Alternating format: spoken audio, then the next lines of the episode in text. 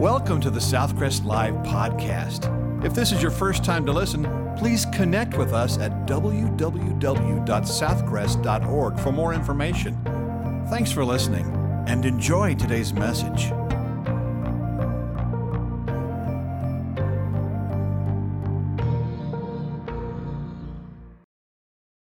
This week on Southcrest Live, featuring Dr. David Wilson, we continue our new study in the book of 2 Peter called Knowing and Growing.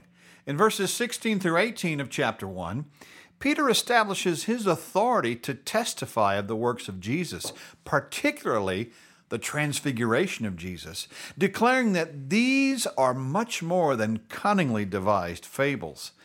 Open your Bibles to 1 Peter 1 for Take It from One Who Knows from Pastor David Wilson. Your Bibles, would you open them to 2 Peter, the end of chapter 1. We're going to finish chapter 1 today. I want to begin reading in verse 16, even though I'll be focusing on verses 19 through 21. Would you stand while I read God's word? Y'all do believe it is God's word, don't you? Well, that's what we're going to talk about today. For we did not follow cunningly devised fables when we made known to you the power and coming of our Lord Jesus Christ, but were eyewitnesses of his majesty. For he received from God the Father honor and glory when such a voice came to him from the excellent glory This is my beloved Son, in whom I am well pleased. And we heard this voice which came from heaven when we were with him on the holy mountain. And so we have the prophetic word confirmed, which you do well to heed as a light that shines in a dark place until the day dawns and the morning star rises in your hearts. Knowing this first, that no prophecy of Scripture is of any private interpretation for prophecy never came by the will of man, but holy men of God spoke as they were moved by the Holy Spirit. Holy Spirit, we ask you to speak to our hearts now, reaffirming, reassuring, convincing some of your word and the preciousness of it. We pray that you'll speak to us, encouraging us, guiding us. In Jesus' name we pray. Amen. Thank you. You may be seated. You don't know who to believe anymore. People say stuff, and stuff gets on social media. You don't know what's true, what's not. I have some bad news for you. This will probably be my last Sunday with you. I received a call from the IRS this week indicating there was a warrant out for my arrest. and that the only way I could pay my back taxes was with a gift card. Have y'all gotten that call? Well, I hope you're not believing it because it's not true. But nowadays, you don't know who to believe. On something like that, surely you know not to believe that. The IRS will not call you, they will come after you. no, I'm serious. They won't call you. A lot of people don't believe the Bible.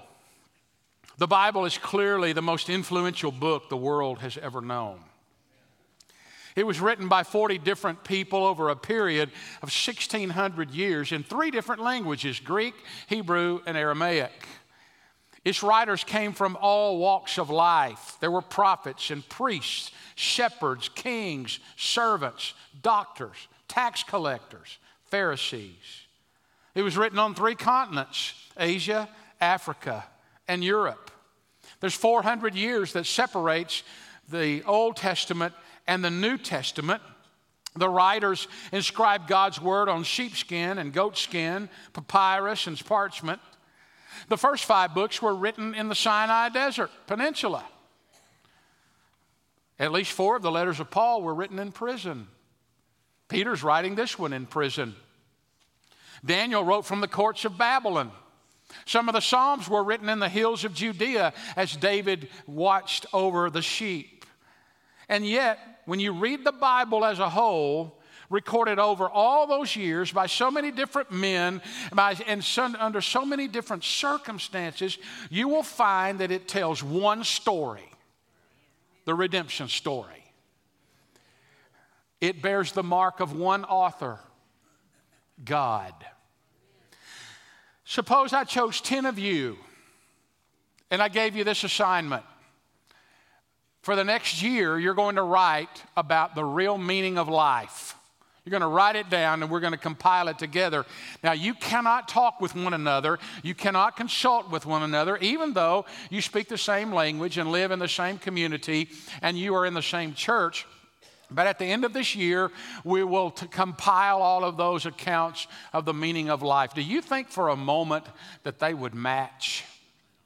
Now, probably I would say that I would hope that you would say, well, the meaning of life is found in Jesus Christ, but that probably would be about the only place that you would agree.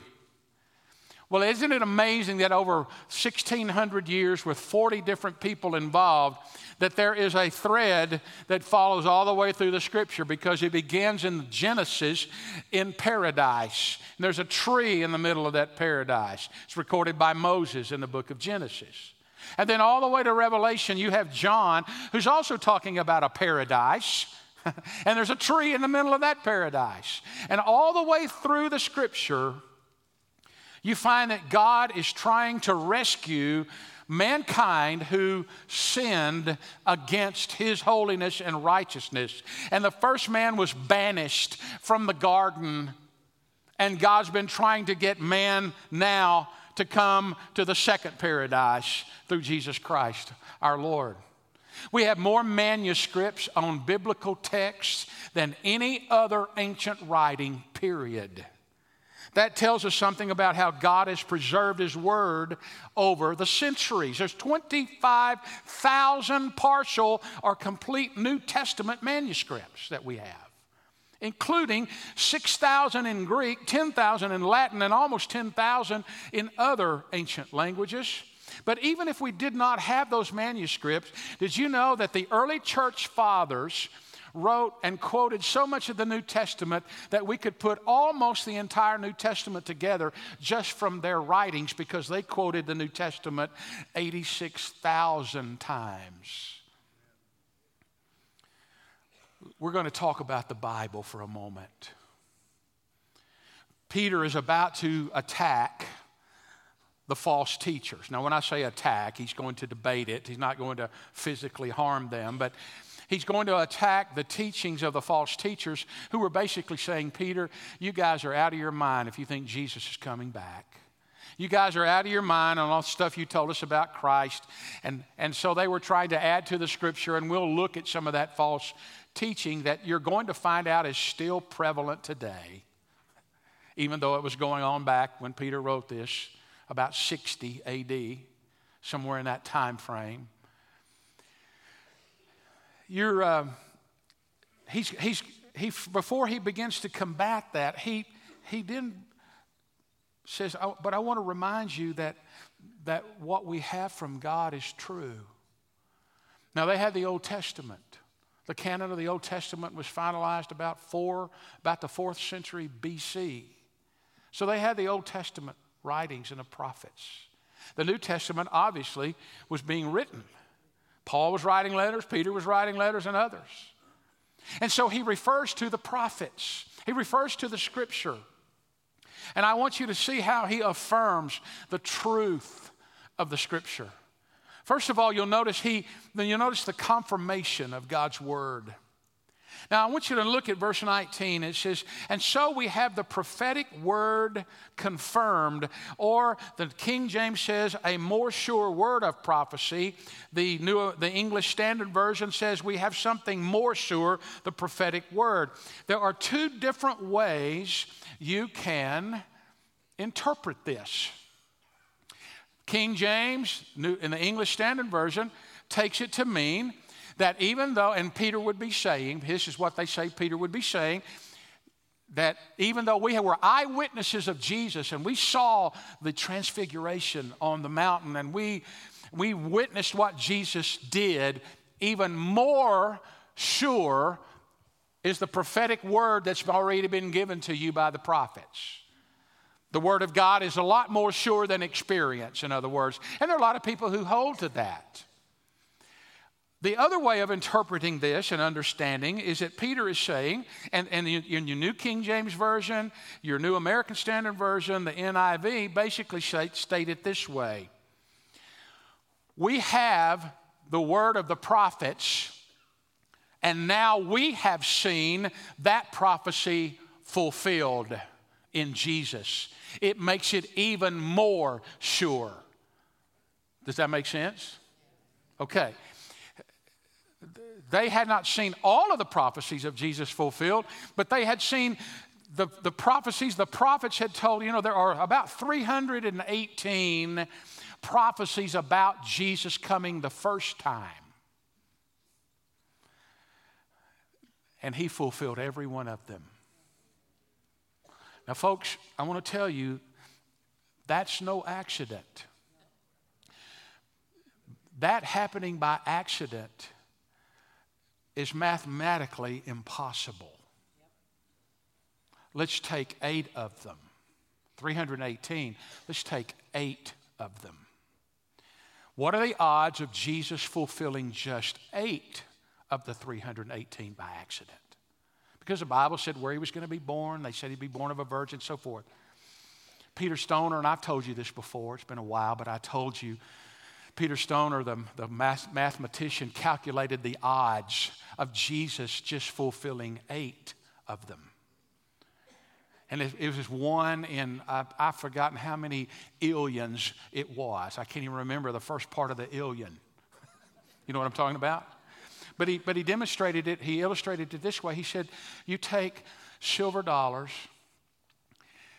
and you spread them all over the state of Texas four feet deep. That's a lot of silver dollars. You mark one of them. Take a marker, mark one of them, put it anywhere in the state of Texas that you want. And then you drop a man blindfolded in the state of Texas somewhere, and he can walk anywhere he wants to and pick up one silver dollar. The odds of him picking up the one that's marked, it's the same odds of Jesus fulfilling just eight of those prophecies. 300 of them he fulfilled. I don't even know if there's a word for that alien on the other end of it. But Peter is saying, We have seen him. He has fulfilled the prophets. It makes the word of God that much more sure. Now remember, he's about to talk about the second coming and them refuting the second coming. And basically, what he's saying if the prophets are that sure and all of those prophecies have been fulfilled about Jesus, don't you think that they could be true about him coming again?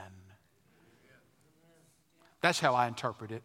That's what I believe he's saying. I believe it's both. I believe it's the eyewitnesses of the apostles that saw the fulfillment of the prophets of Jesus coming that makes the Word of God that much more sure. And also, if you go back to chapter 1 of First Peter, You'll see in verses 10 through 12, he said the prophets even prophesied under, under the leadership of God things they did not even understand. The prophets didn't completely understand salvation like we understand it because we're on the side of the cross and the resurrection. They didn't understand it. And verse 12 says, but, but we have the privilege now of being on this side of the cross and the resurrection and Pentecost and the Holy Spirit indwelling us. We are privileged to know that all of that came to pass just like God said it would, and that makes it even more sure for us. He said in 1 Peter chapter 1, they didn't completely understand, but we do now. Folks, I want you to know that the Word of God you hold in your hand is true, it's real, it's authentic. He also not only confirms the Word of God, but he states the Word of God can be trusted. He then mentions what I call the illumination of God's Word. Look at verse 19 again. And we have the prophetic word confirmed which you do well to heed as a light that shines in a dark place until the day dawns and the morning star rises in your hearts. Interesting terminology here. He said that the Word of God is a lamp, it's a light, and you would de- do well to heed the Word of God. We study the Word of God so that we can apply it to our lives. We, we study the Word of God so we know what to do and what not to do, don't we? One lady was sending a Bible to a relative. She had it at the post office all wrapped up in a box, and the post office clerk asked the question Is there anything in that box that can be broken? She said, Only the Ten Commandments. we find the Word of God, it is, it is a lamp. He said, It's a light in a dark place. You know, that, that reminds me of what we used to learn in Bible school, and part of it was the pledge to the Bible. It, it, was, the, it was a quote of Psalm 119, 105. Your word is a lamp unto my feet, a, a light unto my path. It, it, shows the way. And it's interesting, this word dark in verse 19, it's the only place it's used in the New Testament. It does not mean just the absence of light, it means dirty or foul. We use words like gloomy and dismal and dreary and bleak, grim, heavy, joyless, cheerless, hopeless in describing the world that we live in. That is the picture here. Our world has been darkened by sin and it's getting darker by the day. According to, uh, according to the scripture. And when we look in the scripture, it shows us the light of the gospel the redemption story. It shows us that we can be saved.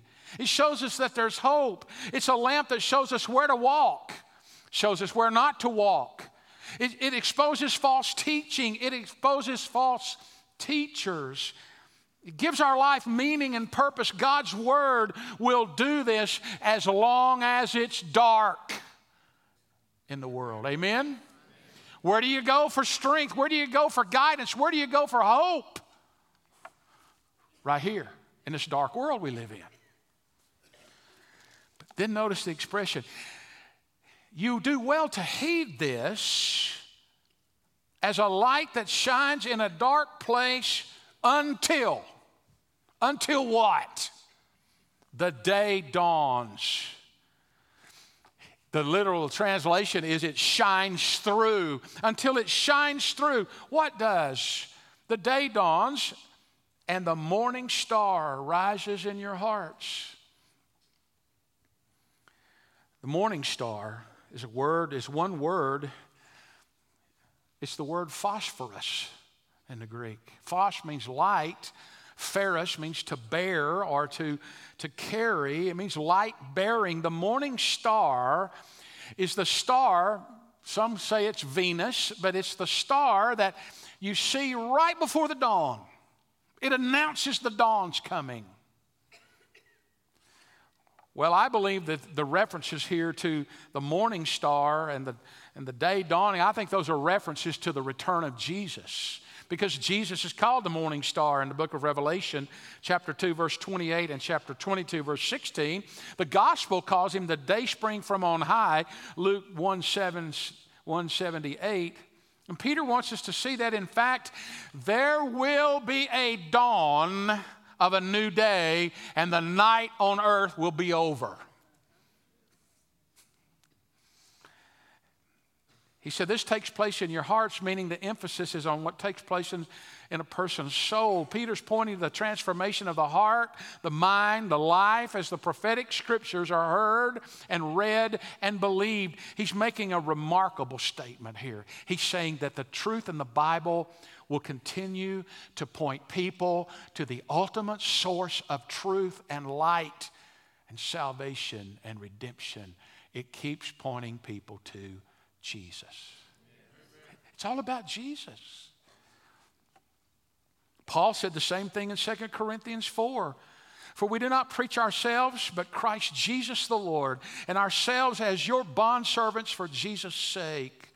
For it is God who commanded light to shine out of the darkness, who has shown in our hearts to give the light of the knowledge of the glory of God in the face of Jesus Christ. 2 Corinthians 4 5 and 6. We're supposed to take this light and to heed it, apply it, obey it. Many years ago, true story, happened many years ago, but Naval Officer Frank Koch was quoted in an article for the magazine of the Naval Institute. Here's what Frank said Two battleships had been at sea on maneuvers in heavy weather for several days. I was serving on the lead battleship and was on watch on the bridge as night fell. The visibility was poor with patchy fog, so the captain remained on the bridge, keeping an eye on all activities. Shortly after dark, the lookout reported light bearing on the starboard bow. The captain said to the signalman, Signal that ship, we are on a collision course. Advise you change course 20 degrees. The reply came back advisable for you to change your course 20 degrees. The captain said, Send this. I am a captain. Change course 20 degrees. The reply came back, I'm a seaman second class. You had better change your course 20 degrees. By this time, the captain was furious. He spat out the words, Send, I am a battleship, change course 20 degrees. The signal came back from the light that said, I am a lighthouse. and he said, We changed course.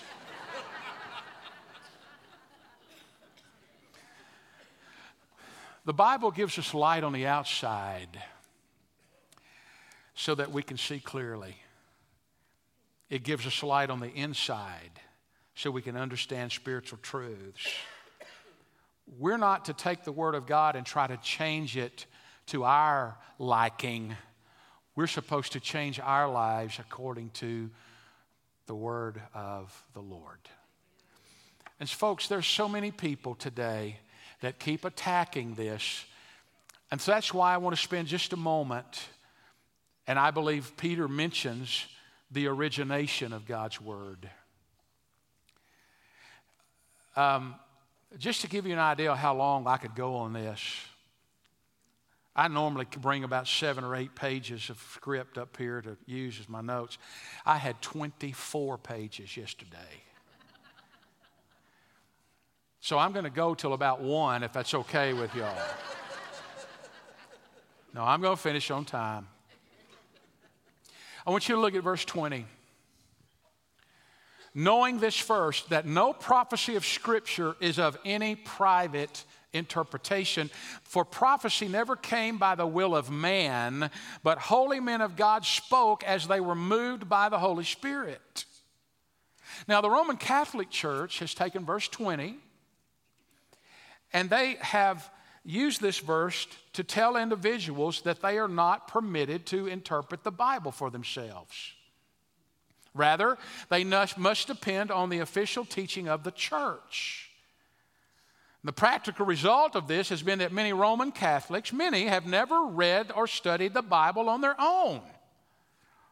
For many years, the church opposed the translation of the Bible into the common language because they didn't want people to misinterpret it. At least that's what they said. So Catholics had to depend on the priest as the correct interpreters of the scripture. That is not the correct interpretation of the scripture. In fact, I want you to know that the church is not over the word. The word is over the church. Doesn't matter what the church says, it matters what the word says, and the church is supposed to follow the word of God. I'm not being ugly. I'm not being critical. I'm just stating a fact here. I've always said if I can get my Catholic friends to really read their Bible, they'll find the gospel there. In fact, you wouldn't believe how many people died for you to have a copy of this in your hand. They were martyred. So, what does this mean? Well, I believe Peter's saying two things here. First of all, God's word came a result as a result of heavenly inspiration. He says in verse 21, They were moved by the Holy Spirit, and no prophecy came by the will of man. The word translated interpretation here appears only here in the Bible. And I want you to follow this because it means a loosening or a liberation. It, figuratively speaking, it means to interpret something that once was obscure. If you had a gift, somebody hands you a gift that's wrapped for your birthday or Christmas, whatever, you don't know what's on the inside. Nobody else does either. And so you unwrap it, you unloosen it, you um, unveil it, so to speak, so that you can see what's on the inside. You can interpret it. You know what it is. Well, this verse to me seems to be referring to the source of Scripture. Because the word is in verse 19, excuse me, verse 20, is can mean comes or came about. No prophecy of Scripture came about by any private interpretation. Now you couple that with 2 Timothy 3:16 it says all scripture is given by inspiration of God. It is God breathed. And I believe this is referring to some people say well it means you can't interpret the Bible on yourself. I believe it means two things. I believe it's talking about the source of the scripture. It didn't come from any one person's or a group of people's ideas and their own um, thoughts. It came from God. But I also believe that infers this it means that you cannot interpret the Bible according to your own whims or desires. You don't bring yourself to the Bible and say, Well, I'm going to make the Bible fit my lifestyle. I want to do this and I want to do that. Surely I can find a verse that says I can. No, we're to interpret the scripture not based on our own private whims. We are to interpret it based on what God said in the text, and then you adapt your life to it, not the other way around. So it has a heavenly inspiration. I believe it's referring to the origin and interpreting it objectively. Because to, see, to interpret it to, according to your own subjective feelings would be to twist the scripture. And that's what Peter's going to show you in chapter 3. He, he's, they're twisting the scripture. Oh, listen, you don't think that's happening today? Oh, my word. People take scripture and twist it and make it sound just like what they want you to think it says instead of saying, Thus saith the Lord, this is what the word of God says. So the Word of God came by heavenly inspiration, but it also came by human involvement. Now, I'm about to get technical with you, and I didn't write this stuff down for you, but I want you to stay with me. I know you filled in the last blank, but I am far from finished. Stay with me here because I want you to get this. It's pretty technical, but you need to know it. You'll notice the word moved in verse 21. They were moved by the Holy Spirit. That's the same word using describing a ship that's being. Um, been, the, the ship is being pushed by the wind. The wind fills the sails and pushes it forward. It means to um, carry along or to bear it. They're being moved. Second Timothy said it's God breathed. The scripture's God breathed. He's the author. I read of a young boy who was giving his grandmother a Bible for Christmas. And he wanted to write something that was real special in the flyleaf, but he did not know what to write. But he noticed a book that his dad dearly loved and treasured.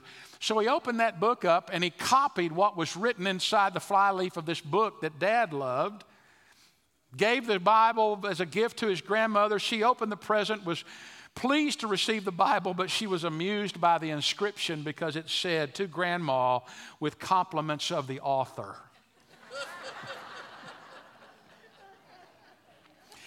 People have different concepts today. You will hear this. You will hear this by liberals in the ch- liberal theologians. You will hear this in some schools that are supposed to be teaching the truth, but they don't. I heard this when I was in school. There's some different concepts of inspiration that I want you to understand. The first one is called natural inspiration. That's not the way the scripture came. Natural inspiration basically says that we can be inspired by something and we write about it. Like Shakespeare's writings might inspire you, or you see a beautiful painting, it might inspire you.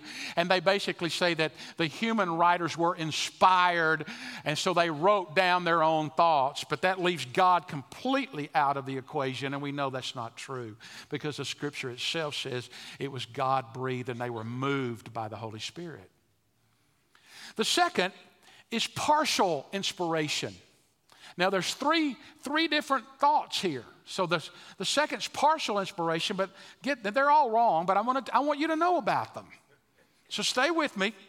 The first is that, that it, the Bible is a human product, but it contains the Word of God.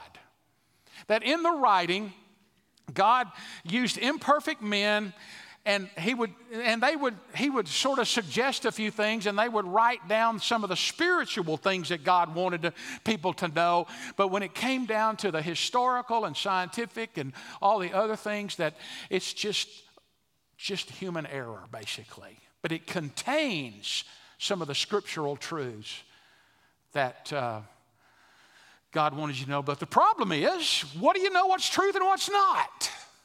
You know you don't know because anybody can always say, well, that's just his opinion. Another view of partial inspiration is the idea that scriptures are a human product and they have errors and faults, but it becomes the Word of God when you read it. That God condescends and uses all of these human people to, to make the Word of God come to you as you read it. That's, that's a stretch to me. It's a big stretch. It's, it's as if God were just not really speaking, but He was using that. And, and so, how would we know if it was God speaking or us speaking or us thinking? You know, I might read the scripture and go, is it my thinking that says this or is it God? You wouldn't know. The third partial inspiration theory is that the ideas we find in the Bible are inspired by God, but He allowed them to write in their own words, in their own imperfect way, and thus God's perfect truth would be imperfectly communicated through imperfect expressions. But, folks, none of those are what the Bible says about itself. Now, no, very few people believe this actually, but we are accused of a third type of inspiration, and that would be, I, for lack of a better word, I'll call it mechanical inspiration. Which means that somehow these guys were in a trance and God used them as some kind of human typewriter to write down all that stuff. Now, that's, that's overly simplified, but that's basically what they say that they didn't have any say or they didn't have any personality. They just basically were, and they don't even know if they did it or not. Maybe they did, but God dictated to them the word. That's, the Bible doesn't say that either. So, what do we believe in the inspiration? We believe that God moved through humans to write down every word. He didn't write it, but He allowed them. We call it the, the verbal plenary inspiration, which means that God was involved in everything they said and wrote down. They weren't robots. But it was 100% involvement by humans and 100% involvement by God, which is sort of like the incarnation. You can't completely understand it. But for example, you, will see that it says that Peter said they spoke as they were moved by the Holy Spirit. Isaiah does not write like Ezekiel. Daniel write, does, not like, write, does not write like Jeremiah. Moses has a unique touch. He's matter of fact. David tells it, he tells of experiences also, but he's more emotional and more sensitive. Sensitive. John, the fisherman's quiet. Peter is very bold and unpolished. Paul is scholarly and systematic. Luke writes like a physician, drawing the writings from others, like he's putting a thesis together and is, making careful observations about health issues. Each of these writers displays his own individual personality and style, and they were involved in what they wrote. But God moved them in everything they wrote.